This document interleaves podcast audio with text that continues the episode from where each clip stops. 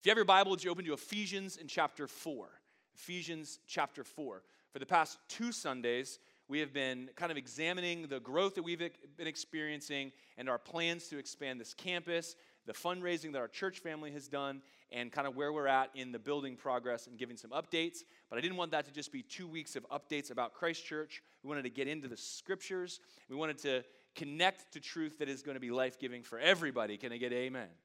And so we did that through Ephesians chapter 4, kind of hovered around verses 1 to 7 in week 1, and then we went back to verse 7 in week 2. And this morning I want to go to Ephesians 4, verses 15 and 16. Um, partly, I had a plan for this morning, but I, I really felt stirred by the Holy Spirit. Last week, I was leaving church, and I just had that feeling like there was just meat left on the bone in Ephesians chapter 4, and I didn't get it all out. And I had things that I felt like the Spirit wanted me to say, and I didn't have the time to say them. And so I'm taking the time to say it this morning. You guys, you, you got any chicken wing people in the house that just eat it all the way down? You just go full pencil sharpener on the end of that thing. anyway, that's where we're at. We got some meat left on the bone. I want to get into it with you guys this morning. And uh, it's going to be Ephesians chapter 4, 15 and 16. And typically I pray uh, after I read the text. And this morning I just want to pray first.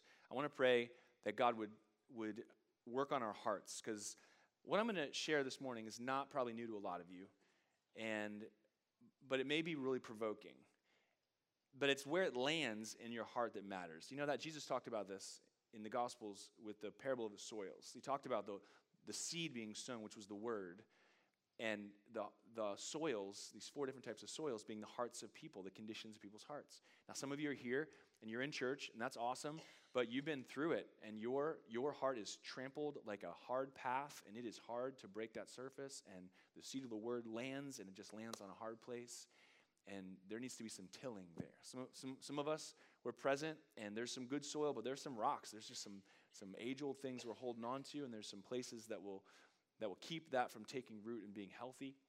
Some of us are some of us are under the attack of the enemy and we are trying our hardest but when that seed goes in we before we can even receive it, the birds come down and snatch that right up, and the enemy is going to get you distracted and sleepy and preoccupied and just want to just take it away.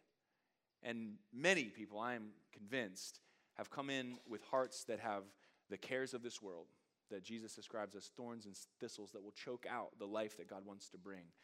And, uh, and we just want to ask God, who is not only our good shepherd, but he's our good farmer, to till up that hard soil, to remove those rocks, to shoo away those birds, and to pull those weeds so that we can have tender hearts to receive God's word and for it to have its maximum impact in our lives so it bears fruit 30, 60, 100 fold. And so I said a lot to say I want to pray first. But uh, let's ask God to do it for us. Amen. God, thank you that you are the God who speaks. You, you, are, you do not remain silent. God, you have spoken to humanity for ages through the covenants, through your people, through the prophets. God, you have spoken in this last age by your Son, the, the fullest expression of your own heart in human form. God, in the life and death and resurrection of Jesus, our Messiah, you have put on display your love and your faithfulness, God, in your sacrificial love for us that you would make a way to save us when there was no way for us to save ourselves. God, you have been victorious over our enemy, the devil. God, you have given us everything by your Spirit to be victorious in life. And you are inviting us every single day, every moment of the day, and every, every rhythm of, of Sunday when we can come into your presence to encounter you in a life transforming way. And God, I just pray for myself and for every person in my hearing Lord, that we would have soft hearts to receive your word.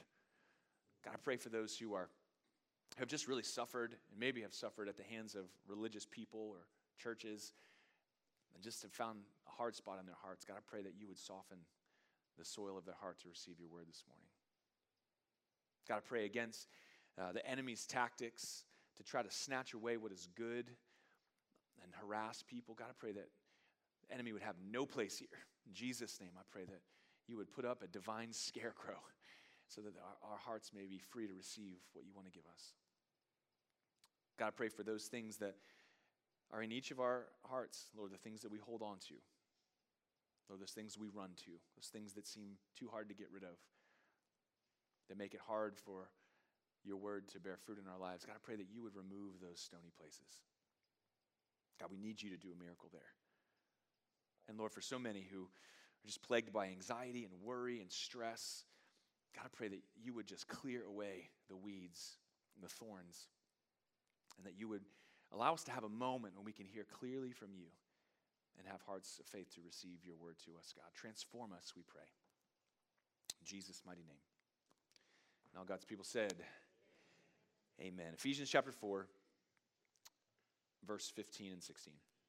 Here's what it says Rather, speaking the truth in love, we are to grow up in every way into Him who is the head, into Christ, from whom the whole body, joined and held together by every joint with which it is equipped, when each part is working properly, makes the body grow so that it builds itself up in love. These two verses communicate a very simple reality that by faith we've come into a life giving union with Jesus, the Son of God. By faith in Him, we have become as much a part of Him as our body is to our head. That we are fully connected and that He is the source of life, leadership, and direction. Likewise, we have been joined one with another as a part of the body of Christ, and inasmuch as we are all connected to Christ as our head, we are now connected to one another and meant to function in life giving ways with each other to grow to mature manhood so that we can fulfill the purposes of God, namely to reach every person created in the image of God, but disconnected from his life giving spirit. And that is why the end has not come, and that is why we are here. And we will do that successfully to the extent that we experience a vital union with Jesus and that we share in that vital union one with another. That will create a strong and healthy church. Now, I could stop preaching and we could go home because that's the point. However, I have found that there is significant complication when it comes to walking in this over a prolonged period of time. I feel compelled, as I did last week, to hone in on this phrase speaking the truth in love. But before we get to that, you'll notice there's a rather, which alludes to something previously spoken and says that there is something converse about this to that. That is part of Paul's logic that we've been looking at the last couple weeks. That is, he's a prisoner of the Lord, and he's urging people to walk according to the calling that they've received. And he reminds us that we are all part of the one thing God is doing, Ephesians 4 4 and 6. There's one body, one spirit, just as you were called to the one hope that belongs to your call, one Lord, one faith, one baptism, one God and Father of all, who is over all and through all and in all. And so we are all in this one thing together. Can I get amen?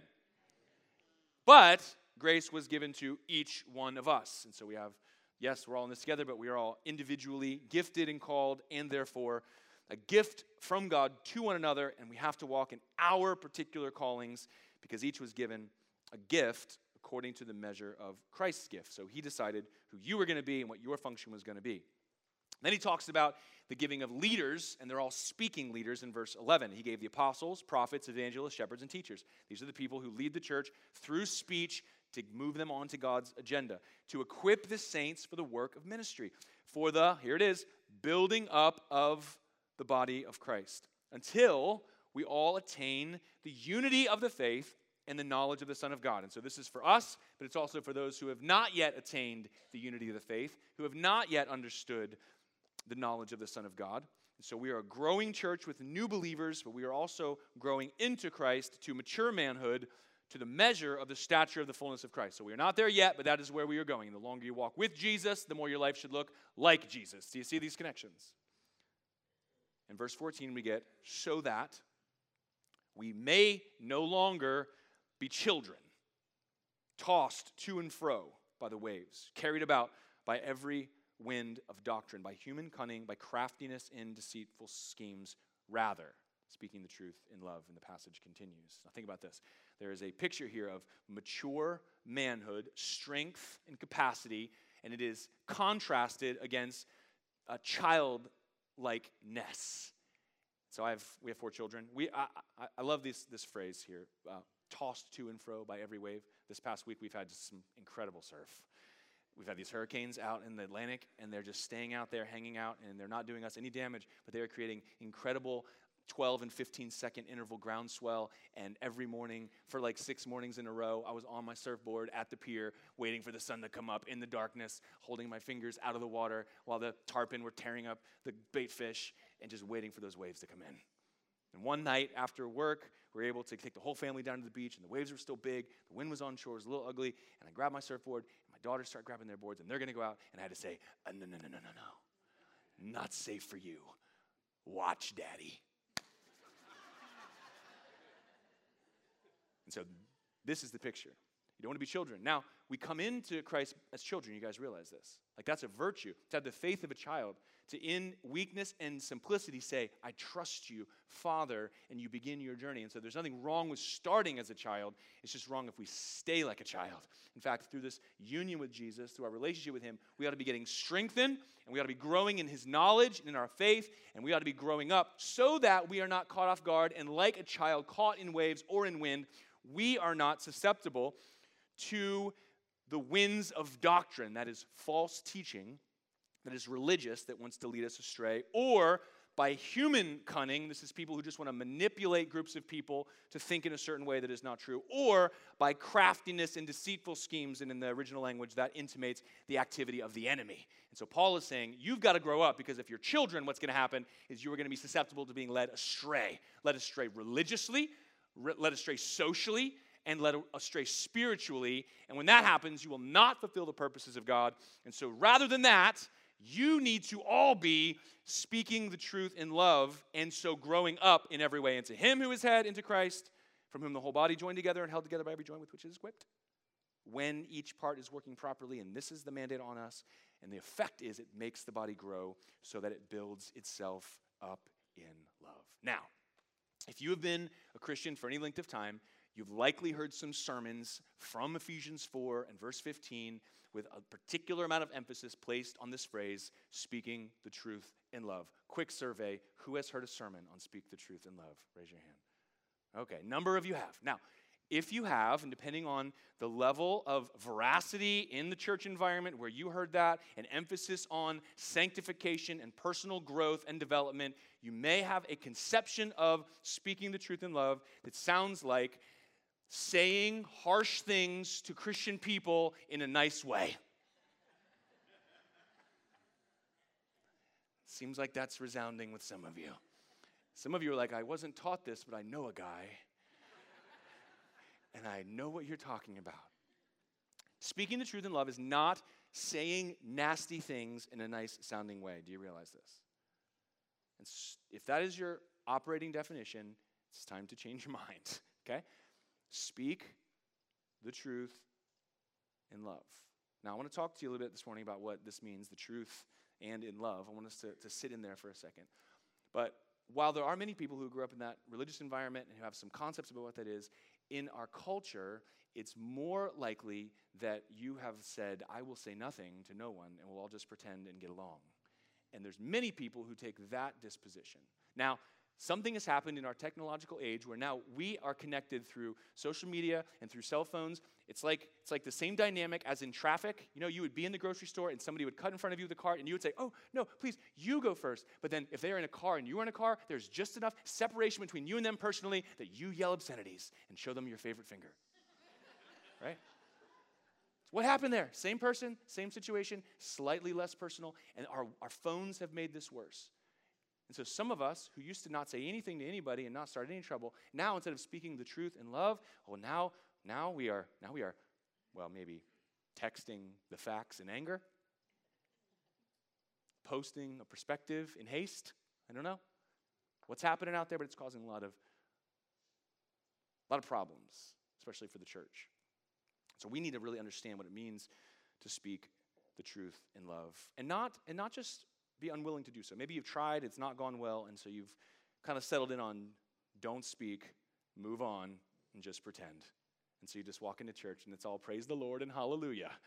And you don't talk about the fight you have with your spouse in the car because that's off limits.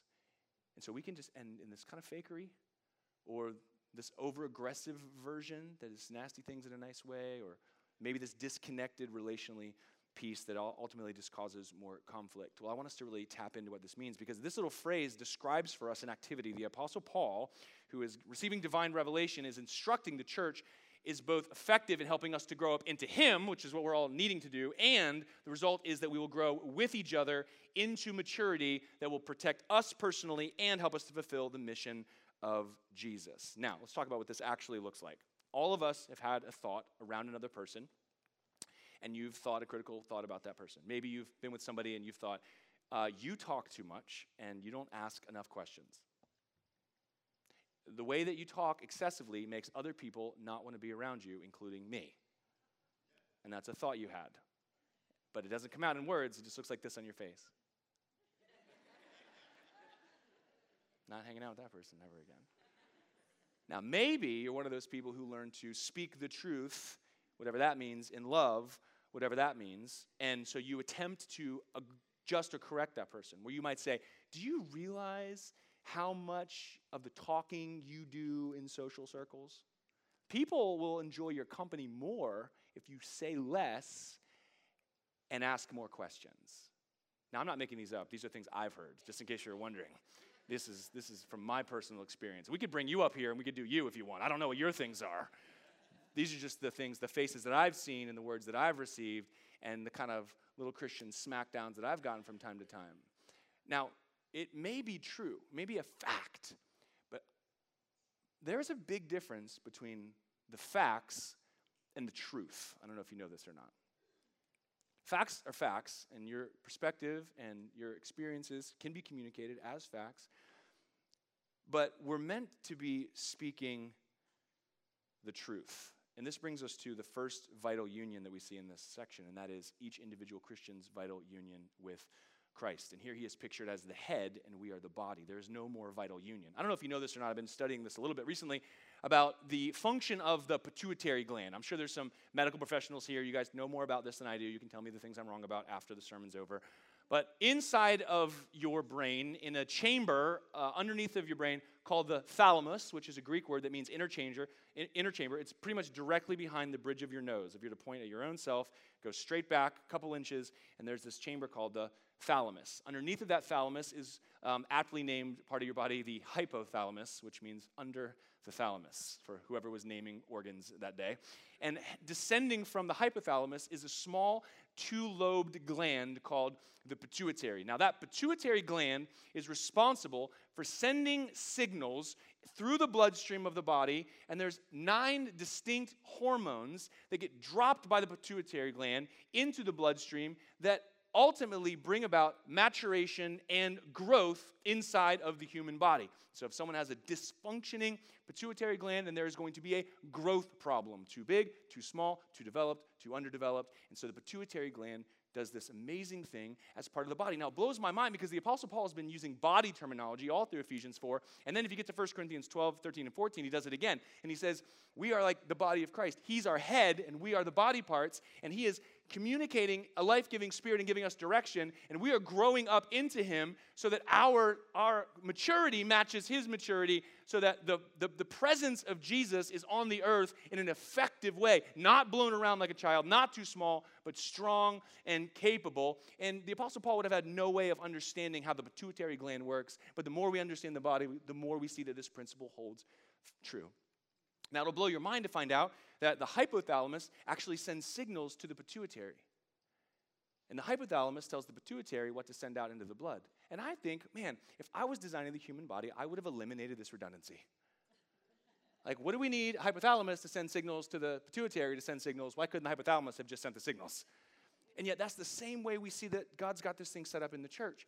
Jesus, our head, is meant to be sending signals to each one of us. And then we, based on our experience with other people, ought to be interacting with other people with our words in a life giving way and in this atmosphere of love. Now, why couldn't Jesus just tell everybody what they needed to hear themselves? Wouldn't that be awesome? Wouldn't it be great if everybody just went and had their quiet time with the Lord and He just said everything they needed to hear? But that's not the way He set it up. He's like, You tell them. You tell him he talks too much. I'm not telling him that. I'm not saying that to him. But the result is, if we're doing this right, every one of us is growing up into the head, which is Christ. And then we are also feeding and fueling one another and growing into mature manhood. Now, I got to be honest with you, and I'm not a big church critic. I know there's a lot of Instagram people and a lot of podcast people. There's a lot of people who just love doing nothing more than criticizing the church, how bad it is, how much it's dying, how ineffective it is. But the church is not doing a great job. When I think about the effectiveness of the church with Christ as our head and how mature our body is, the image that comes to mind is this. This is the image that I get in my mind. I get, I get a head that's ready to go and a little tiny body that is not matured enough to do what it needs, what it needs to do. And so we've got to take, we've got to take our thoughts submitted to Jesus and the words that we have the capacity to speak and to deliver them in such a way that is life giving to other people. Now, here's, here's how this works speak the truth in love. The result is that we would grow up in every way. And so this is universal, and we grow up in every way into Christ, who is our head. And so we have these two vital unions Christ and community. L- listen to this, and this is where we have to get from the facts, because we can say true things about each other. You talk too much is a fact, okay? But that is not the truth. Listen, who's the truth? Jesus is the truth. 1 John 1 14. And the Word became flesh, dwelt among us, and we have seen his glory, glory as the only Son from the Father, full of grace and what? Truth. Jesus said of himself, I am the way and the truth and the life. John in his epistle, 1 John 5:20. And we know that the Son of God has come and has given us understanding so that we may know him who is true. And we are in him who is true, in his Son Jesus. He is the true God and eternal life. You know how I actually came to discover that I talk too much and learn to speak less and to ask more questions over a prolonged period of time, it wasn't because someone said something nasty in a nice way. Did nothing for me. Do You know what? You know what brought me to the place of understanding this and then changing my life to be different? Here's why. I came to the reality that I did not feel accepted by God, and I did not feel accepted by other people. And the level of my acceptance was directly connected to how entertaining I felt I was to other people. And the only tools I had to get other people's approval was to talk and say funny things and make people around me happy. And I dominated conversation because I was in search of acceptance and wholeness that I would never find anywhere. And I did not understand how to take an interest in other people and value them and grow in a relationship through mutual conversation because I was using people to get something for me that can only come from Jesus. And when someone was willing to speak the truth, to say, You are accepted by God through faith in his son Jesus, and he loves you just the way he made you. And he's given you a mouth, just one, but two ears. And so, why don't you listen twice as much as you talk? Because you don't need acceptance and approval from people laughing at your dumb jokes. But you do need to be a person who can listen to what other people are going through and encourage them and console them. And that will never happen until you learn to ask questions. You understand how this works? So that's the difference between communicating the facts in a nice way versus speaking the truth and love. And when this happens, not only do we begin to connect in a more vital way to Jesus, our Savior, our head, but we also end up with more life giving interactions with one another. Listen, when Jesus ascended into heaven and the Holy Spirit fell, God started something. And when he decided to start the church, he didn't start with a church that looked like this one. Do you know that?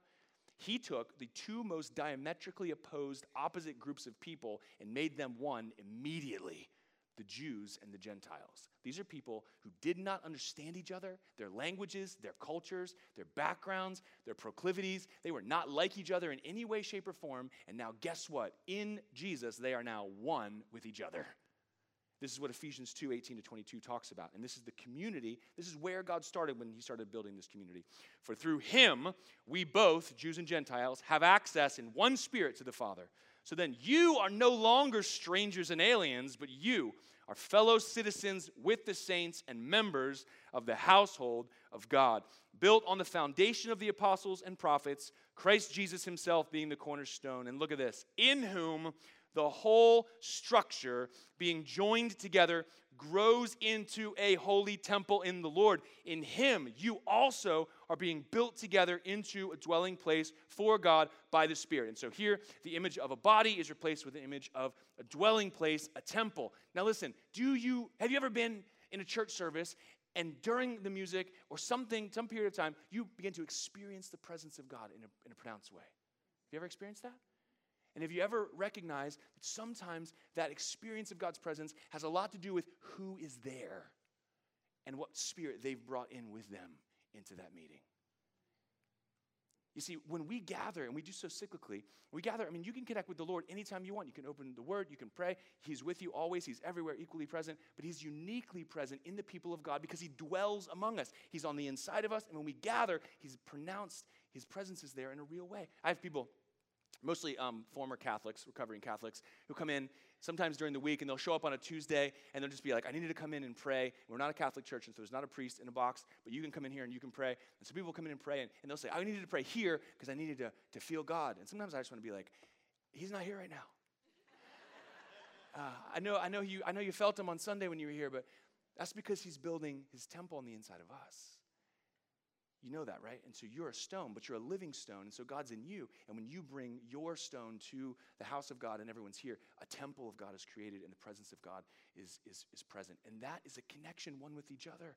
And the manifestation of God is present. And so there's this life giving community that has to happen. But when we refuse to interact with each other, or when we relegate our inter- interactions to social media or text messages, then we start to break down the life giving connections and we start to make the body of Christ anemic and small and susceptible to being tossed around and led astray. And this, brothers and sisters, can't happen.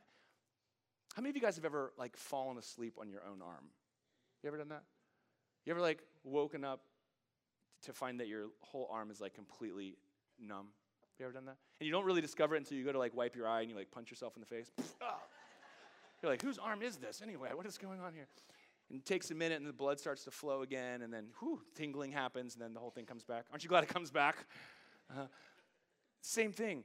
You cut off the source of life to your limbs, and you're now disconnected from a part of you that you need to function. And so, too often, we're not allowing the life giving spirit of Jesus to connect with us personally and then if we shut off our words and our relationships, then, then that's not flowing into the body the way that it's supposed to to result in, in maturity. And so I'm just taking a little bit of time this morning because I want to ask you to consider what it would look like for you to maybe step into that. Not in the way maybe you thought about it before, not saying nasty things in a nice way, I'm not saying that. But connecting with people by speaking the truth, who is namely Jesus, the reality in which we all live, and doing so in love in an atmosphere of acceptance. And it's hard to find those two things. And sometimes we walk into an environment and we're not sure that it's a truth environment where Jesus is for- foremost. And we're not sure it's a love environment where everybody's accepted. You know, we're kind of like doing a little dance around the outside of the room to kind of figure out where, where we fit in. But this is what we're trying to create. So I want to give you these three words briefly before we we cl- close. This is what we're trying to create at Christ Church because of the truth of what this is and because of what God's called us to be and to do um, when each part is working properly. We got to start with reality. Somebody say reality. When we talk about the truth, we have to talk about reality. Do you, do you remember when you turn your life over to Christ. If you haven't done that yet, this is what many of us experience, where we were convinced because of the outcomes of our own search for life and purpose and value, we only created more and more destructive behavior. And so we eventually come to, to God and we say, All right, it's all you. You do whatever. I can't do this on my own. I'm trusting you completely. And when that faith reached the power of God, a miracle took place and you became awake and alive to who God is and you experienced the indwelling of the Holy Spirit. You remember that? And do you remember this feeling when you look back into your life and everything before that moment felt more like a dream than reality? Like you woke up to truth and to reality. Now, this is this is what walking in the truth and speaking the truth is. We are talking around what is more true than just the newsreel and politics and people's preferences and the things that stress us out and money and time and calendars and commitments and sports and family and health problems. Those are all facts, but we exist in the truth, and his name is Jesus. And so we've got to be people who live in a reality that is different than just the facts that we're dealing with. Because this is where we will begin to connect with one another with encouragement and consolation and comfort and faith. Why? Because we are connecting people to the truth. We are speaking the truth. Yes, I know your body is sick, but we know the healer. Let's pray. Yes, I know your situation is dire, but we have a Savior. Let's go to Him. Yes, I know you are grieving, but we have been filled with the Comforter again and again and again, we are helping one another through our words to connect with the truth. And that brings with it reality. Secondly, vulnerability. Somebody say vulnerability. It's about to get uncomfortable, but we're almost done. Listen, part of speaking the truth requires vulnerability. This is where you are ready to be fully known. Now, we have to have vulnerability before God. Do you know that? You, you can never be truly surrendered to God, truly loved by God, until you are willing to be honest with yourself before Him of who you really are. Do you know this? You cannot convince God to love your profile picture. You cannot put a persona like we do to other people. You know, our, the first date mentality. You know, you go on that first date and you're like, I am, I'm dressed like I don't dress. I'm going to talk like I don't talk. I'm going to ask questions like I never do. And I'm going to put my best foot forward. That's not your foot. You know? And how long does that hold up? You cannot do that with God. God is looking for raw you, broken you, willing you, humble you, real you, but that's the you that He loves. And so we come to God with vulnerability. Now, listen, if you're going to start to have life giving relationships and speak the truth in love with other people, it's going to require you to be vulnerable with them. It's going to require you to be confident in your own story. And the same is true for the lost and dying world. Do you realize this? Listen, people who do not have the knowledge of God, who are opposed to the purposes of God, they do not need your Christian persona and your preferences and your perspective. They need your testimony. And your testimony is, I was lost and broken, but God. Do you know it? This is where the life comes from. And the same is true for God's life giving spirit in the church. It's when we begin by saying, Here's my broken. Here's my broken. You know who gets this really good? It's not the church, it's AA. AA gets this really good. Why? Because everybody in that meeting, they all have the same problem. Listen, their brokenness is different. Their patch was the same. And they've all come to the place where they say, This isn't working. It's making everything worse. So here's me, all messed up and broken. Help me to keep myself from going down that path again. Oh, we'll help because we're trying to not go down that path as well. They get vulnerability. Why? And they're not afraid because everybody in that circle has the same problem as them. But guess what? We're not in a circle. But all y'all brought the same problem to church today. Without a life giving connection to Jesus, we are all broken. There is no wholeness to be found anywhere apart from Him. And so, vulnerability and speaking the truth in love means that I am walking in the truth, and part of that truth is the ugly truth about me. Now, this matters because this informs an environment that is not only one where we can speak the truth, but an environment that is, as Paul put it, in love. In love. See, when we dress up nasty words to sound nice, we're not speaking in love. But when we create an environment of value and acceptance, patience and forbearance, commitment, reality, and mutual vulnerability, we have now created an atmosphere of love. And it is in that atmosphere of love that we are free to then speak the truth. Do you realize this? See, this is a lot harder done than said. And this is something that, that only, only God can do. We can't dig deep down inside to find a source of this on, on our own. In Jeremiah chapter 2, Jeremiah spoke on behalf of God to his people. His people had a revelation of him, they had a covenant from him, they had instructions from him, they had his temple, and they had his promised land, but they did not have whole hearts. The reality was is that they, their hearts were as broken as every other human on the planet, and the people of God were incapable of fulfilling the purpose of God, which was to show what a world in connection with God would look like, because their hearts were broken. And Jeremiah said, and this is not on the text, but Jeremiah said, and this is, I'll probably mess this up a little bit, but he, he spoke and prophesied. He said, My people have committed two great evils. They have forsaken me, the fountain of living water. a life giving, vital union with God through his covenant. And they have hewn out for themselves cisterns, broken cisterns that can hold no water.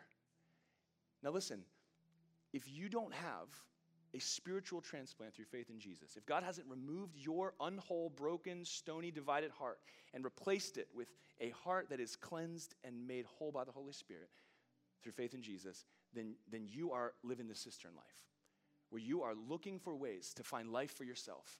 And there, there are few and far between. And when you find them, you gather them and you hoard them and you put them in a little place, in a little hole. And that's where you continue to go back to over and over and over again. And the lower that hole gets, the nastier it gets, and the worse off your life starts to look like. And you know the dark places that you go to find that life.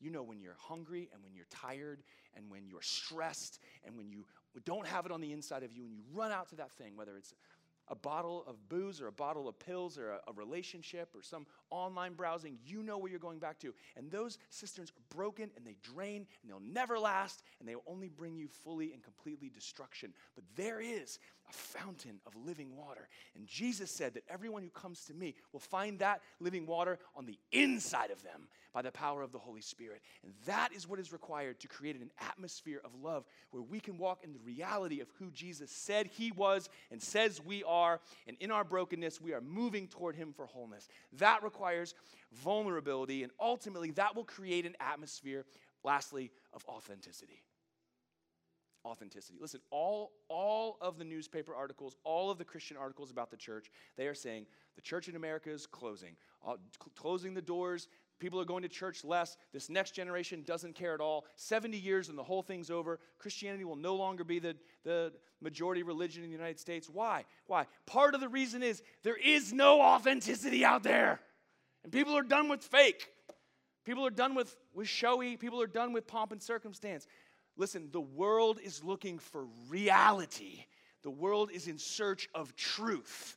Now, unfortunately, there's just enough winds of doctrine, cunning human schemes, and deceitful works of the enemy to keep people all wrapped up. But when a group of people who have been transformed by faith in Jesus and have a life giving relationship with Him, who've experienced His love and His cleansing and the power of His Holy Spirit, begin to create an atmosphere of love and acceptance with one another and speak not the nasty facts, that's not hard, but the truth the greater reality that we need to be have our eyes lifted up to to say no there is a god in heaven who has your back and he is for you and he is working in you and i see the progress and you can trust him and i am right here alongside of you. That is speaking the truth in love. And when that happens we all grow up into christ. We all equipped and when working properly with each other grow into mature manhood. And we create an environment of authenticity that i believe is divinely attractive and it's what the world is looking for. Do you understand that and so this is what's incumbent upon the Christian church. And so this passage, verse 15 and 16, begins speaking the truth in love and it ends, makes the body grow up so it builds itself up in love. And this is what we are looking for the truth as it brings reality, vulnerability, and authenticity. And this is a miracle of heaven, and it requires the power and presence of God by His Holy Spirit. It's not something you can muster. It is not something I can give you 10 points to make this happen. It is the activity of God that happens through people who are yielded to Him. And so, my invitation to every single one of us, as I began, was to open your heart, to cultivate the soil of your heart to receive this word. And now I'm asking you to let God pour His Spirit into you. If you are here and you do not have faith in Jesus, you do not have a life giving relationship with God, and you are still navigating your own brokenness, God wants to save your life and save your soul and change everything about you wants to do that right now. As soon as you say, I got nothing, he goes, I know, I've been watching. and you say, I'm all in. He says, I want all of you and I'll take all of it, the whole thing. All the assets, all the liabilities, I want you and I want you entirely. And then if we, as the body of Christ, are willing to say to him, we want to walk in reality. We want to engage with the truth. We want to use our words to build one another up and create an atmosphere of love. I guarantee you, you will find the power from the Spirit of God to do that right here. Maybe you've never experienced it before, but it doesn't mean it can't happen. And so I'm going to commit this word into our hearts and to prayer and ask the Holy Spirit to do now what only He can do. Amen. Father God, I thank you, Lord. You, you are the designer of the human body and you are the designer of the church of Jesus. Lord, this is so simple and yet so difficult, and for many of us, never before seen footage. God, I pray that you would get this word in our hearts. Lord, that we would begin to pursue this life giving relationship with you. God, that we wouldn't look for acceptance or life anywhere else but in you. No cisterns, God, no broken cisterns. And as we experience this life, as we share it and create this atmosphere of love, God, I pray that you would bring about an atmosphere of reality and vulnerability and authenticity. And I pray that we would be a mature group of people who can bring good news of great joy to all people. God, build your church. Come quickly, we pray. In Jesus' mighty name. And all God's people said, Amen. Amen. Amen.